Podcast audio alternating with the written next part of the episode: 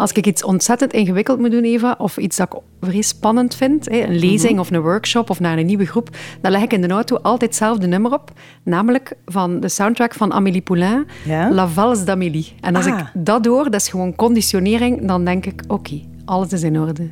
Daar word ik helemaal rustig van. Zalig. Is dat dit? Ja, Hopla. ik voel het al. dat is toch niet te doen dat muziek kan doen? Ja, echt waar. Zijn nu ook zenuwachtig voor onze eerste aflevering terug? Nee, het gaat wel. een beetje, een beetje. Maar kijk, nu dankzij Annemie Poulain. Ja, is beter. Ik heb eh, een geluid meegebracht vandaag. Want ik ben eh, op reis geweest in de tussentijd, tussen Ah, onze ja. twee seizoenen. En ik ga altijd gaan wandelen met vriendinnen in de bergen.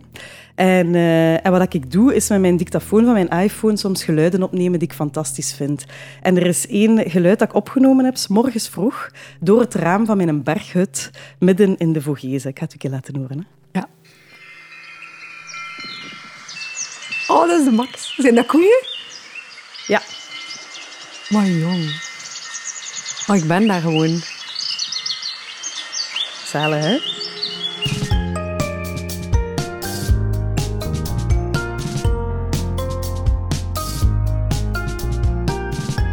Dit is Studio Brein, een podcast van Breinwijzer over de wondere wendingen van je hersenen. Met Eva Moeraert en Maaike Verstraeten.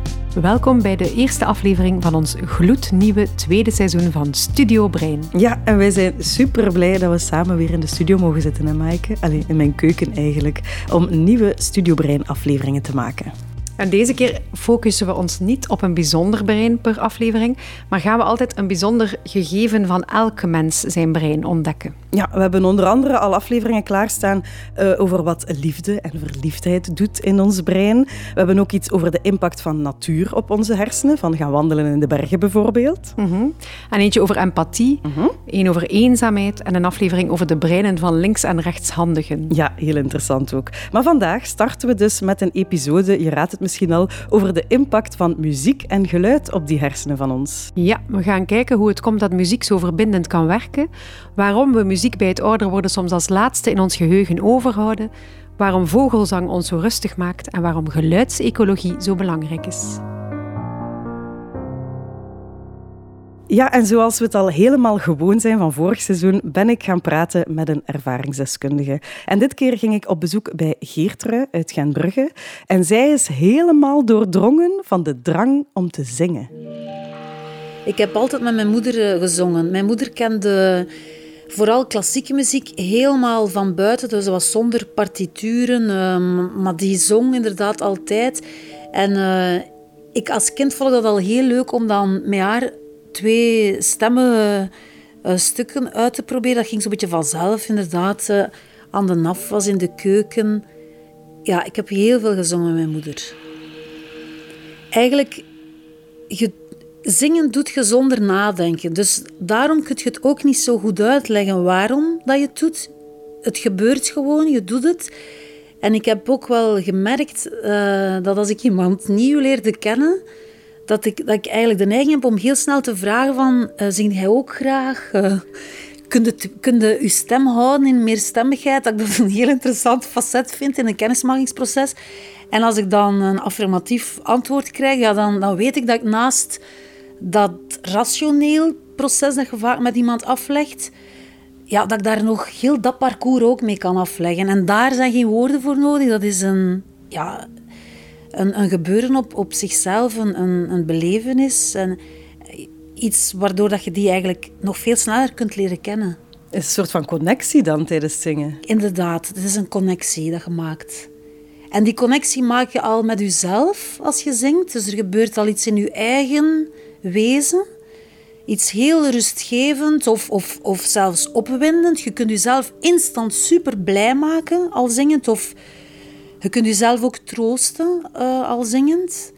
Ehm, maar in, in connectie met iemand anders hoeft je eigenlijk niet te vertellen wat dat je doet als beroep. eh, waar dat je geboren bent, of dat je broers of zussen hebt. Je bent eigenlijk onmiddellijk een soort broeder of zuster van degene met wie dat je dat aan het doen bent. Maaike, kan jij zingen eigenlijk? Toon houden? Vroeger dacht ik van niet. En mijn juffrouw in het derde leerjaar was ervan overtuigd dat ze mij dat niet kon leren, want mijn stem was te laag en dat ging nooit lukken. Maar later ben ik naar de muziekschool gegaan, dan was ik al dertig en dan heb ik echt leren zingen. Ah, echt? Ja. Dus je kan dat leren? Dus het kan en je kan het leren. Ah, ja, en kan jij zo meerstemmig zingen zoals dat, Geert? Dat is al moeilijker, hè? Ah ja, ik kan dat dus hoegenaamd niet.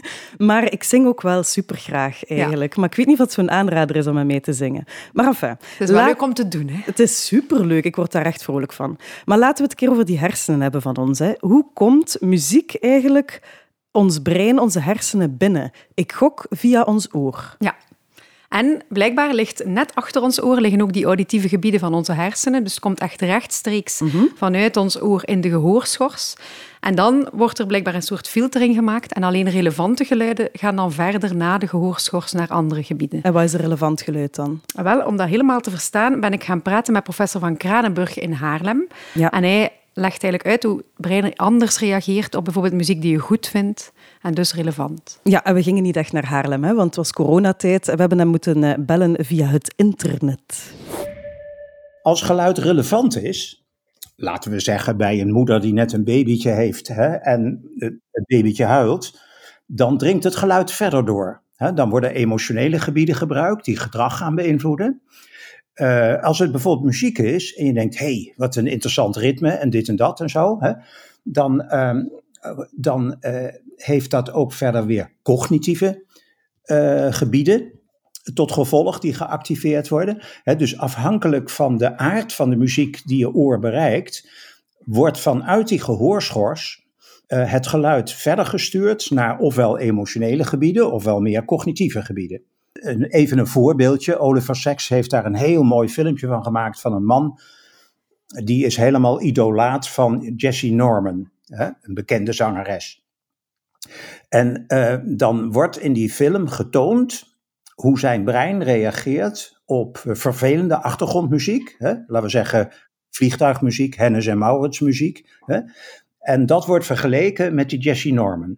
Dan zie je bij die achtergrondmuziek zie je dat alleen de gehoorschors bereikt wordt. En de rest van het brein is stil. En als dan Jessie Norman gedraaid wordt en hij luistert daar nou, staat zijn hele brein in lichterlaaien. Ja, en ook bij Geertrui stond haar brein op een bepaalde dag in lichterlaaien. En daarmee begon alles.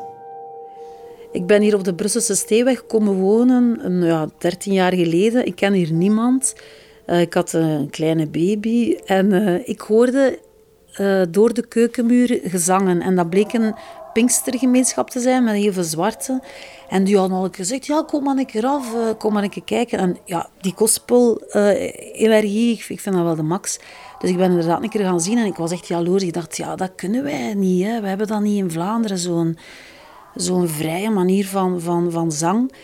En ehm, ik dacht, kijk, als we nu in plaats van de Eucharistievieringen, die we uiteraard al lang niet meer doen, en, en dat is maar goed ook, maar misschien toch op zondag een keer zo'n nieuwe eh, traditie trachten te lanceren. En dan ben ik begonnen met zingen op zondag.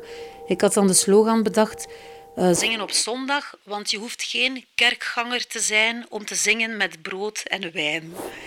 En ik dacht, ik ga dat lanceren en zien wie daarop afkomt. En dat was ongelooflijk hoeveel verschillende profielen dat hier naartoe gekomen zijn. Ik heb daar echt op sla ook hele toffe mensen door leren kennen. En dat, we zijn dat blijven doen, eh, week na week. Altijd op zondag in de living. Om duur werd dat natuurlijk te klein, die living. En ja, ze hebben dan moeten eh, uittreden naar ruimere oorden. Ja, hoe, hoeveel zijn jullie nu? Ik heb op dit moment in uh, de stadsbrouwerij Grut in Gent uh, een koor, Zie ze zingen, heten we. En uh, ja, we zijn met ongeveer 120 mensen. Zie ze zingen is een zalig, zot en zelfrelativerend koor, zeggen we dan. Maar het is, het is echt belangrijk van dat de beklemtonen, want zeker mannen in Vlaanderen associëren zang met soft ja, samen zang, dat woord alleen al, dat, dat, daar kleeft echt iets oudbollig op. En dat is eigenlijk compleet onterecht. Volgens mij gaan we daar nog dingen zien gebeuren. We hebben dat toch ook gezien tijdens corona, hoe dat, uh, het samen zingen op de Italiaanse balkons, uh, maar ook na aanslagen en zo. Mensen komen samen beginnen spontaan te zingen. Dus ik denk dat stilletjes aan dat besef er wel gaat komen dat dat iets zo natuurlijk en zo normaal is dat het eigenlijk bizar is dat je daar zweverig of, of wat dan ook op, op plakt. Het is sowieso heel weldadig. Um, en zowel triestige muziek kan u terug blij maken. Blij muziek kan u eigenlijk ook triest maken. Dus er gebeurt ook elke keer iets met die muziek wat je vooraf niet kan voorspellen. Vind ik ook uh, interessant. Het kan je ook in een andere... Het is niet elke keer zo blij maken, maar het is gewoon... Het heeft een heel erge impact op, op, uh, op uw emoties. En ik veronderstel dus ook brein.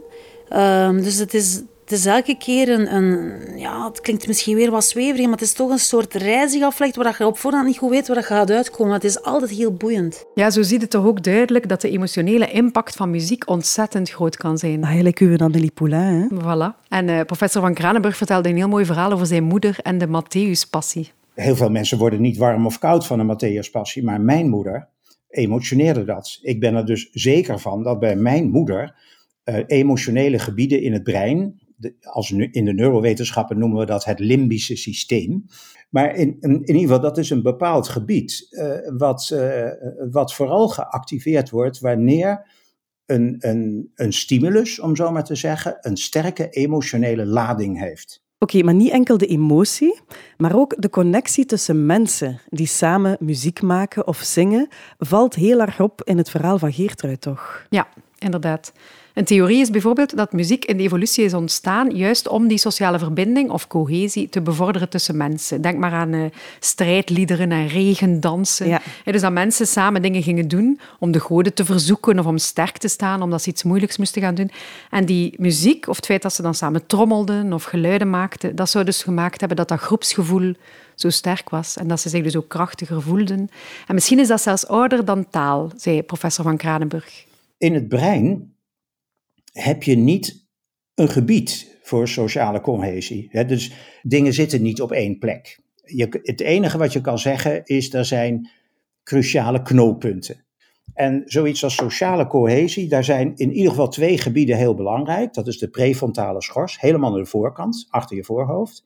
En dat is weer dat limbische systeem, die twee gebieden. Dat is interessant. Ze hebben in mijn vakgebied dan experimenten gedaan met sociale uitsluiting. Dus dat is het omgekeerde van sociale cohesie. Dus eh, stel je voor, hè, er zijn kinderen aan het voetballen op het, uh, op het uh, schoolplein. En één kind mag niet meedoen. En nu ga je dus kijken in dat brein van dat kind.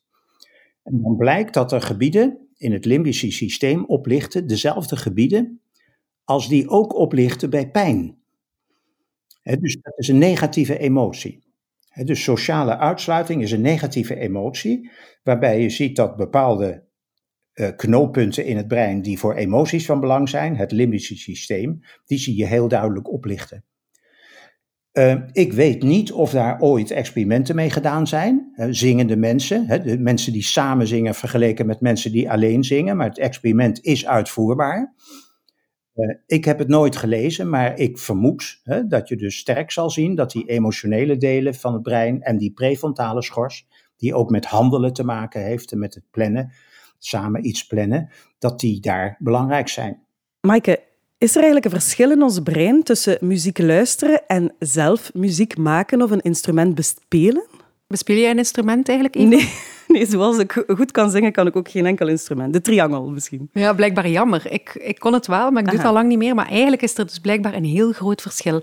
Als we muziek maken, wordt ons brein op veel meer manieren geactiveerd. En zeker als we muziek maken met andere mensen. Ah ja. Ten eerste beweeg je. Ja? En bewegen is natuurlijk, ja, dat is een vreselijk belangrijk iets. bewegen op zich heeft al een enorme invloed op, op de plasticiteit van het brein bijvoorbeeld. Hè? Dus door beweging verandert er van alles. Naast dat bewegen uh, heb je het gehoor natuurlijk. Je hebt het zien, je moet de noten zien, je moet de dirigent zien, je moet je medespelers zien. Je reageert op elkaar, je reageert op gezichtsuitdrukkingen. Hè? Dus het visuele zintuig is heel belangrijk. En denk dan, dan eens aan de tast. Ik zelf speel klarinet en piano. Uh, zonder gevoel in je vingertoppen kan je het gewoon vergeten. Eigenlijk bijna ieder muziekinstrument. Als je geen gevoel in je vingertoppen hebt, hè, dus de Duitsers zeggen dan vingerspitsengevoel, eh, vingertopgevoel, uh, dat is dus essentieel voor, voor die vaardigheid. En dan tenslotte, wat er ook nog bij komt, als jij bijvoorbeeld van noten speelt, of als jij een of ander uh, muzikaal werk speelt, dan is het van belang dat je de muziek begrijpt. Dus behalve dat bewegen en al die zintuigelijke informatie, komt er cognitie bij. Ja, ik ga toch dringend ook zelf muziek moeten beginnen maken. Hè? Maar wat een workout voor het brein, zeg. Terug naar Geertrui, want ik zei het al, haar leven wordt beheerst door zingen en muziek. En ze gaat daar nog veel verder in, want ze startte onlangs een project om met oudere mensen te gaan zingen. We zijn begonnen met Old School TV. En dat is eigenlijk een community om oude mensen met jongere generaties te verbinden. wij doen al allerlei... Uh, experimenten in rusthuizen. Maar we zijn ook uh, begonnen met uh, ja, een soort gospelkoor, noemden we het dan, omdat we een beetje dezelfde zottigheid wilden losmaken bij die, bij die uh, bewoners. En we hebben inderdaad gemerkt dat daar heel veel speelsheid is, ook heel veel ehm, goesting om te improviseren. En soms als wij rock and roll eh, speelden, eh, als, of, of uh, rock and roll in ons zangrepertoire staken, dan, dan zag ik dat er daar effectief plotseling een op staat en een geweldige improvisatie begint te doen. je hebt er natuurlijk bij die ja, bijna ja, die, die daar ook komen bijzitten en, en ook dement zijn, maar dan toch op hun manier heel erg meegenieten. In ons koor zijn, zijn er mensen die dement zijn en ook, ook mensen die nog heel, heel wakker zijn. Maar bij allebei zie je gewoon dat die muziek herinneringen naar boven brengt. En soms dat heel emotioneel. We hebben in het koor uh, onder andere het tuinpad van mijn vader gezongen. Het tuinpad van mijn vader. En toen was ik zelf echt heel uh, geëmotioneerd, omdat je gewoon aan de ogen kon zien dat die herinneringen van de kindertijd uh, naar boven kwamen. Zeker als je dan dat stuk hebt van het tuinpad van mijn vader. Ik was een kind, hoe kon ik weten dat dit ooit voorbij zou gaan? En dan zie je gewoon dat besef. Uh, ja, en ik heb even moeten stoppen met zingen, omdat het was zo intens. Ook daar weer hebben we gemerkt dat dat een hele efficiënte manier is om connectie te maken met die bewoners. Als je een ander soort animatie zou doen of wat dat je daar ook zou voorzien aan, aan uh, concepten. Je zingt een aantal keer samen en het is alsof je elkaar al heel lang kent. En je kunt ook heel goed zien wie, wie heeft er humor, wie is er een beetje serieuzer, wie is er timide, wie is er introvert, extravert. Je ziet dat allemaal, al zingend en... Uh, dat is plezant. En zij, zij vinden het ook heel prettig dat je terugkomt. Dat het geen losse animaties zijn, maar dat je keer op keer terugkomt, dan wordt het een beetje, dan wordt het een beetje familie. Hè. Ja, en ook tijdens die corona-lockdown van de afgelopen maanden wilde Geertrui niet stoppen met zingen en vond ze een nieuw concept uit, de zangbuddies. Dus het komt erop neer dat je eigenlijk uh, zangbuddy kan worden van één rusthuisbewoner en dat je om de twee weken een van de lievelingsliedjes zingt voor een van de bewoners. En daar ook een soort persoonlijk inleidingsje bij geeft van kijk, uh, ik ben Geertrui en uh, ik woon in Gent, maar ik heb gehoord dat jij daar woont. Ik heb gehoord dat jij graag ijsjes eet of dat je huisdieren hebt of dat je vroeger veel reisde. Um, en dan doe je die vertellingen, dan zing je en is de bedoeling dat je de rusthuisbewoner doet meezingen niet verplicht, maar je, je, je, geeft toch wat, wat, aanleiding om dat te doen. En we hebben dus van een aantal ergo's van uh, Trusthuis filmpjes teruggekregen, waarin dat we zien dat die dus echt ja, vol een bak meezingen. En ja, dat doet ongelooflijk veel deugd, omdat je, we zijn ondertussen al met een groep van meer dan 100 zangbuddies. Dus we kunnen eigenlijk al 100 uh, rusthuisbewoners bedienen in met muziek. En het is natuurlijk de bedoeling, als alles weer veilig is, dan gaan we een keer een, een live event doen met de buddies en de bewoners. Dus dat is wel uh, super tof. We gaan beginnen met een liedje uit 1935. Ja, geschreven door Willy Derby, later ook gezongen door Jo Leemans. Het is een heel mooi liedje. En als je het muziekje voelt? Dan moeten zo wat meewiegen, hè, Jacqueline? Als de lente de bomen en struiken weer met geuren en kleuren bestrooit, dan begint ook het... Heerlijk zeg. Ik wil ook zo'n zangbuddy worden. Ja. Of hebben, hebben. Dat zou ook heel leuk zijn. Ja, en heb je gehoord, Maaike, dat, dat, dat, laatste fragment, dat is Pieter Embrechts en zijn zus Tine Embrechts. Die zijn ook zangbuddies. Oh, de max. Ja. Maar laten we het even hebben over die ouderen, hè, waar Geert zo mooi over vertelt, dat die emotioneel worden door die muziek. En dat ze ook al die teksten nog blijken te kennen, terwijl ze misschien allerlei dingen vergeten zijn, maar niet hoe die liedjes gaan. Mhm. Daar is blijkbaar ook een verklaring voor in ons brein. dat eh, evolutionair gezien muziek dus behoorlijk oud is. Hè, dus zang en ritme, het trommelen en zo, is veel en veel ouder dan taal. En je ziet eigenlijk een soort wetmatigheid dat die functies die ev- evolutionair oud zijn, die verdwijnen het laatst bij degeneratie. Voor alle duidelijkheid, Eva, er zijn veel verschillende soorten van dementie. En niet bij al die soorten blijft muziek als een van de laatste vermogens over. Dus het idee dat alle mensen met dementie wel nog mee kunnen zingen met de liedjes uit hun jeugd is ook een beetje een broodje aap. Ja, en het zijn er ook veel die niet meer goed kunnen horen om de deur. Hè? Dus die kunnen dan ook misschien niet meezingen of in een koor gaan of zoiets. Maar ze hebben dan ook minder problemen met alle geluidsoverlast, lijkt mij, Eva. Ja, dat is waar. Iets waar ik trouwens zelf echt vaak moeite mee heb. Zoals de slechte achtergrondmuziek in mijn supermarkt of zo. Oh. Ja, die de muzak. Ja, maar gelukkig zijn er daar dus ook mensen mee bezig. Dat heet dan geluidsecologie, blijkbaar. Mo, vertel. Ja, hoe een stad klinkt, of een ziekenhuis, of een gebouw, kan dus heel belangrijk zijn voor hoe wij ons voelen ook. En daarover ging ik praten met Cedric Engels, en dat is de auteur van het boek De Kracht van Geluid. Als we nu even luisteren hier in de omgeving, ik weet niet of het voor de luisteraars duidelijk is thuis, eh, of in de wagen, of ik weet niet waar Wacht, je nu we gaan een keer twee, minuten eh, twee seconden stil zijn.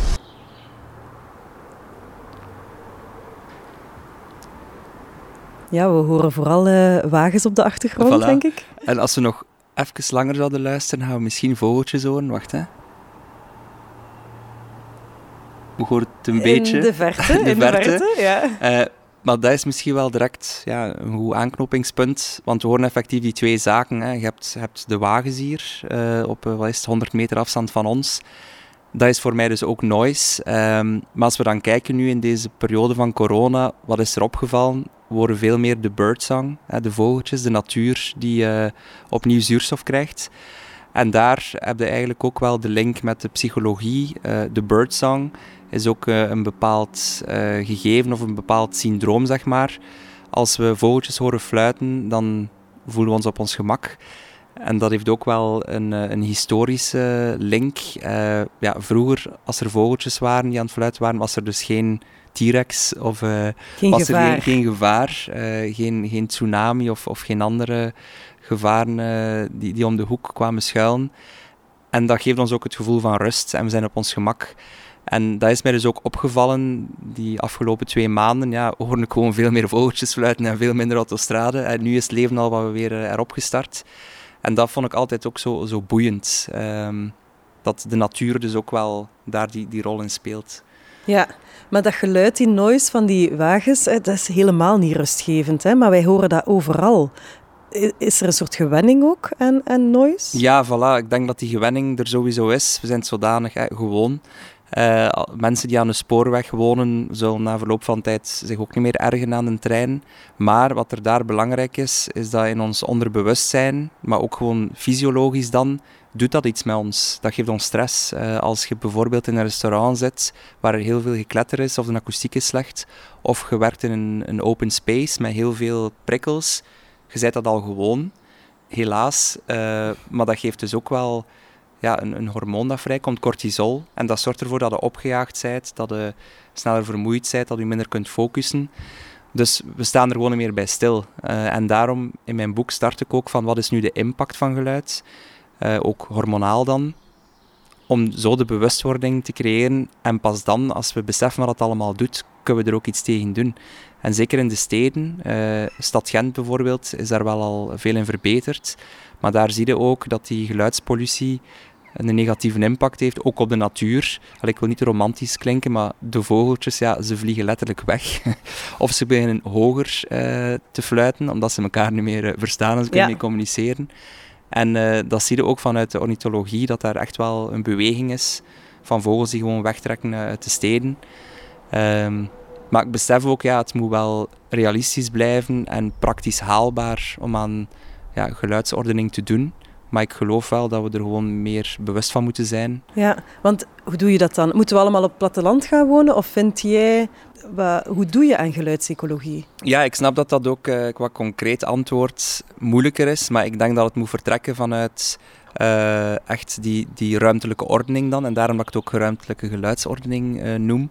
Dus er moet samen, samen nagedacht worden met mensen die, die steden ontwikkelen of verbeteren. En die er een 2.0 van maken. Er moet samen nagedacht worden met architecten. Uh, ook met, met, wetenschappers en neurologen. En die moeten rond de tafel uh, zitten en dat moet gewoon een deel van de discussie zijn. Dat moet niet de discussie zijn, maar het moet gewoon mee in overweging genomen worden. Ja. En uh, ja, concrete suggesties, uiteraard ja, minder wagens in, in, de steden, maar dat zie je ook al in Gent. Mm -hmm. langs de andere kant kun je ook spreken over elektrische wagens. Dat heeft dan ook weer een gevaar. Hè, want mensen zijn altijd gewoon om een auto te horen en plots hoort hem bijna niet meer. Dus kan hij ook omverrijden. Dus er is ook wel de downside. Dus het is geen gemakkelijke evenwichtsoefening. Maar ik vind wel dat ze op zijn minst moet gebeuren. Dus we moeten eigenlijk wel gaan opletten dat als we alle auto's nu elektrisch gaan maken in de stad, ons brein op de een of andere manier wel gewaarschuwd wordt voor gevaar dan toch? Ja, want daar rekenen we toch ook op als we oversteken. Of ik ben altijd eens geschrokken van een elektrische scooter of zo, Ja. die ik niet had gehoord. Ja, inderdaad. En als er iets is wat ik bij Cedric ook heb geleerd, is dat ons brein echt wel rare bochten kan maken bij het horen van geluiden. En hij heeft een paar testjes met mij gedaan. En je kunt meedoen eigenlijk, moet maar een keer luisteren. We gaan een testje doen, hè? Ja. Zeg eens. Dus eh, Eva, oké, we zien hier eigenlijk twee personages, twee karakters, zeg maar. Eh een van de twee heet Kiki en de andere heet Booba.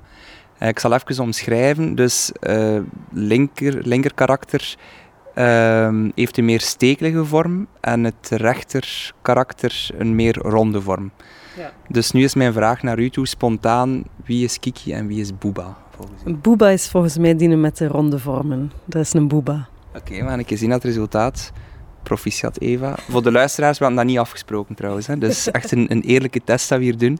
Ehm, kunnen we misschien zeggen waarom dat je dat hebt beantwoord? Omdat ik een, een booba vind ik zo... Ja, dat is voor mij een teddybeer. hè. Een boebe- ja, die B. Het is iets met die B, denk ik. Ja. En de- die K en die Kiki, dat is ik een scherpere vrouw voor mij of zoiets. Ja. Met scherpe gelaatstrekken. Of, allez, ja, dat is wat er gebeurt in mijn brein, denk ik. nu. Ja, wel, dat klopt volledig. Het is eigenlijk eh, een onderzoek gedaan voor de eerste keer begin 20e eeuw door een wetenschapper Keuler. En die heeft eigenlijk aangetoond eh, dat het dus niet arbitrair is. Het zit ingebakken, ingebakken in ons DNA. Er is een link tussen het visuele en het auditieve. Hoe iets eruit ziet, heeft een weerslag op hoe iets klinkt en, eh, en omgekeerd. En het is daarna nog een keer herhaald door eh Ramachandran en Huber, twee andere wetenschappers. En dus meer dan eh 98% van de mensen die de test hebben gedaan, antwoorden zoals u en mij. Want ik heb het ook ooit voor de eerste keer gedaan. En de resterende 2% heeft een hogere waarschijnlijkheid ehm, op autisme. Dus zij switchen dat. Ehm, dus het is wel opmerkelijk om, om te zien, eh, die link met taal. Dus Ja. voilà, ik vind het wel een interessant experiment om de link tussen beeld en geluid dus eigenlijk ook eh, te duiden. Absoluut. Je hebt nog een testje voor mij, hè? Ja, ik heb nog een testje. Dus ik ga je iets laten horen, uiteraard. En jij moet mij zeggen wat dat je hoort. Laurel. Laurel. Laurel. Laurel. Laurel, Laurel? zegt hij de hele tijd, ja. Oké, dat is wel interessant dat je dat zegt, want de andere helft van de mensen aan wie de, de test is gedaan, zegt eh Janni. Ja. Dus dat is heel geschift. Eh, die stem die we horen is eigenlijk gecreëerd door een computer. Dus het is geen echte mens. De kwaliteit is ook redelijk slecht en is ook bewust. Ja. Maar het geschift hieraan is, is dat de helft van de mensen dus iets anders hoort dan de andere helft. En hoe komt dat? Dat komt omdat we enerzijds eh, een eigen audiodatabase hebben. Eh, uw geluidservaringen zijn anders dan de mijne. Ook hoe dat we dat hebben opgeslagen in ons brein is anders. Eh, het is ook anders de emotionele ervaringen die we eraan linken, maar bon, is nog een ander verhaal. Maar het feit dat de, de kwaliteit niet optimaal is, zorgt ervoor dat wij hetgeen dat ontbreekt aan frequenties zelf gaan aanvullen, zelf gaan opvullen eigenlijk. Daardoor komt het dat sommige mensen eh Jannie horen en anderen Laurel. Laurel. Laurel. Wat hoorde je nu? Laurel. Joey. Allee! En wat doe je? Laurel. Laurel. Ik hoor niet Laurel. Ik hoor Yui. Ah, ik hoor dus Laurel. Dat kan niet. Ah, zalig. Hoe kan dat Ah, nu eigenlijk? Oké. Ongelooflijk dat toch, hè? Allee, ik zal het geluidsfragment, eh, dat is eigenlijk een YouTube-filmpje, eh, bij de show notes zetten op de website van Studio Brein. Dan kan iedereen, eh, Ja. alle luisteraars, kunnen het ook eens proberen. En laat het ons weten, hè, wat je hoort. Yui of Laurel. en het allerlaatste wat Cedric mij nog meegaf, is dat we heel goed voor onze oren moeten zorgen, uiteraard. Hè? Want dat geluid en die muziek, die kunnen ook heel schadelijk zijn voor onze gezondheid. Denk maar aan tinnitus. Hè. En ik wist eigenlijk niet goed. hè. Ik wist dat tinnitus zo'n een, een pieptoon was in je oor. Maar eigenlijk is dat ook echt breingestuurd. Mo. Het is eigenlijk zo, je hebt enerzijds het gegeven waarbij dat je trilhaartjes zijn, eh, zijn afgestorven eh, door eh, een bepaald trauma. Zijden naar Pukkelpop geweest en je stond naast een box helemaal vooraan en Ramstein komt naar voren en die doen daar een zot akkoord, waardoor dat je plots hè, een trauma hebt. Ehm, en wat dat mensen dan, dan ervaren is even een tuut. Maar wat er gebeurt is bij tinnitus, is niet je oren die iets doen, ondanks het feit dat de trillaartjes zijn afgestorven of een deel, het zijn echt uw hersenen die dus gaan compenseren. Dus het zit puur tussen je oren dan en die fluittoon of die pieptoon wordt echt gewoon gecreëerd. Het is eigenlijk ja, fantoomachtig. Het zijn uw hersenen die het gaan produceren. Oké, we hebben het gehad over de emotionele impact van muziek, over die sociale verbinding die daardoor ontstaat, over het muziekgeheugen van mensen met dementie en over de impact van geluid. Maar waar we het nog niet over gehad hebben, Eva, is hoe helend muziek kan zijn in bepaalde gevallen. Oké. Bijvoorbeeld, er zijn verschillende onderzoeken waarin muziek als pijnstiller wordt gebruikt bij operaties. Het blijkt trouwens heel belangrijk te zijn dat dat dan muziek is waar jij van houdt, hè, die voor jou, zoals we daarnet zeiden, relevant is, die, Ja, ja, die je goed vindt. En er bestaat in verschillende vormen ook muziektherapie. En dat wordt voor verschillende klachten gebruikt en bijvoorbeeld ook bij psychiatrische behandelingen. En zo zie je dat muziek echt veel goeds kan doen. En dat brengt mij terug bij Geertrui, want ik vroeg haar ook wat haar toekomstdromen nog zijn met al dat zingen. Wel, ik merk dat dat zingen alsmaar meer begint te duwen bij mij. Ik zou ook heel graag lezingen daarover geven, om, om aan te tonen dat we, zeker als Vlamingen, daar nog zoveel zouden kunnen mee doen en zoveel zouden kunnen uithalen om effectief op een super efficiënte manier onszelf blij te maken, te troosten, maar vooral connectie te maken met andere mensen. Want de eenzaamheid, daar wordt alsmaar meer over gesproken. Maar het is vaak zo eenvoudig op te lossen. Hoe mooi zou dat zijn als we met muziek en geluid de wereld beter kunnen maken. Wat een mooi ideaal. Ja, we zitten alweer aan het einde van een boeiende eerste Studio Brein aflevering van het tweede seizoen, zeg. De tijd vliegt als je amuseert, hè, Maaike? Absoluut. Maar gelukkig is er over twee weken al een nieuwe aflevering klaar. En dan hebben we het over empathie. Deze podcast wordt gemaakt door ons eigenste audioproductiehuisje, het Audioatelier trouwens. Dat zijn Maaike en ik. En ook de fantastische Sander Lambrecht. Dat is eigenlijk de beste sound engineer van Vlaanderen en omstreken. Hij bewerkte onze jingle, hij maakte alle muziek die je hoort in de uitzending en hij mixt ook alles mooi af voor ons op het einde. Het is echt een held, hè? Absoluut. En als je dat nog niet hebt gedaan, abonneer je dan op de podcast in je favoriete podcast-app en stuur de uitzending van vandaag gerust door naar vrienden of familie of deel op sociale media. Ja, en links en extra info en filmpjes en geluidstestjes zetten we allemaal bij de show notes op de website van Breinwijzer onder Studio Brein. Tot de volgende. Dag!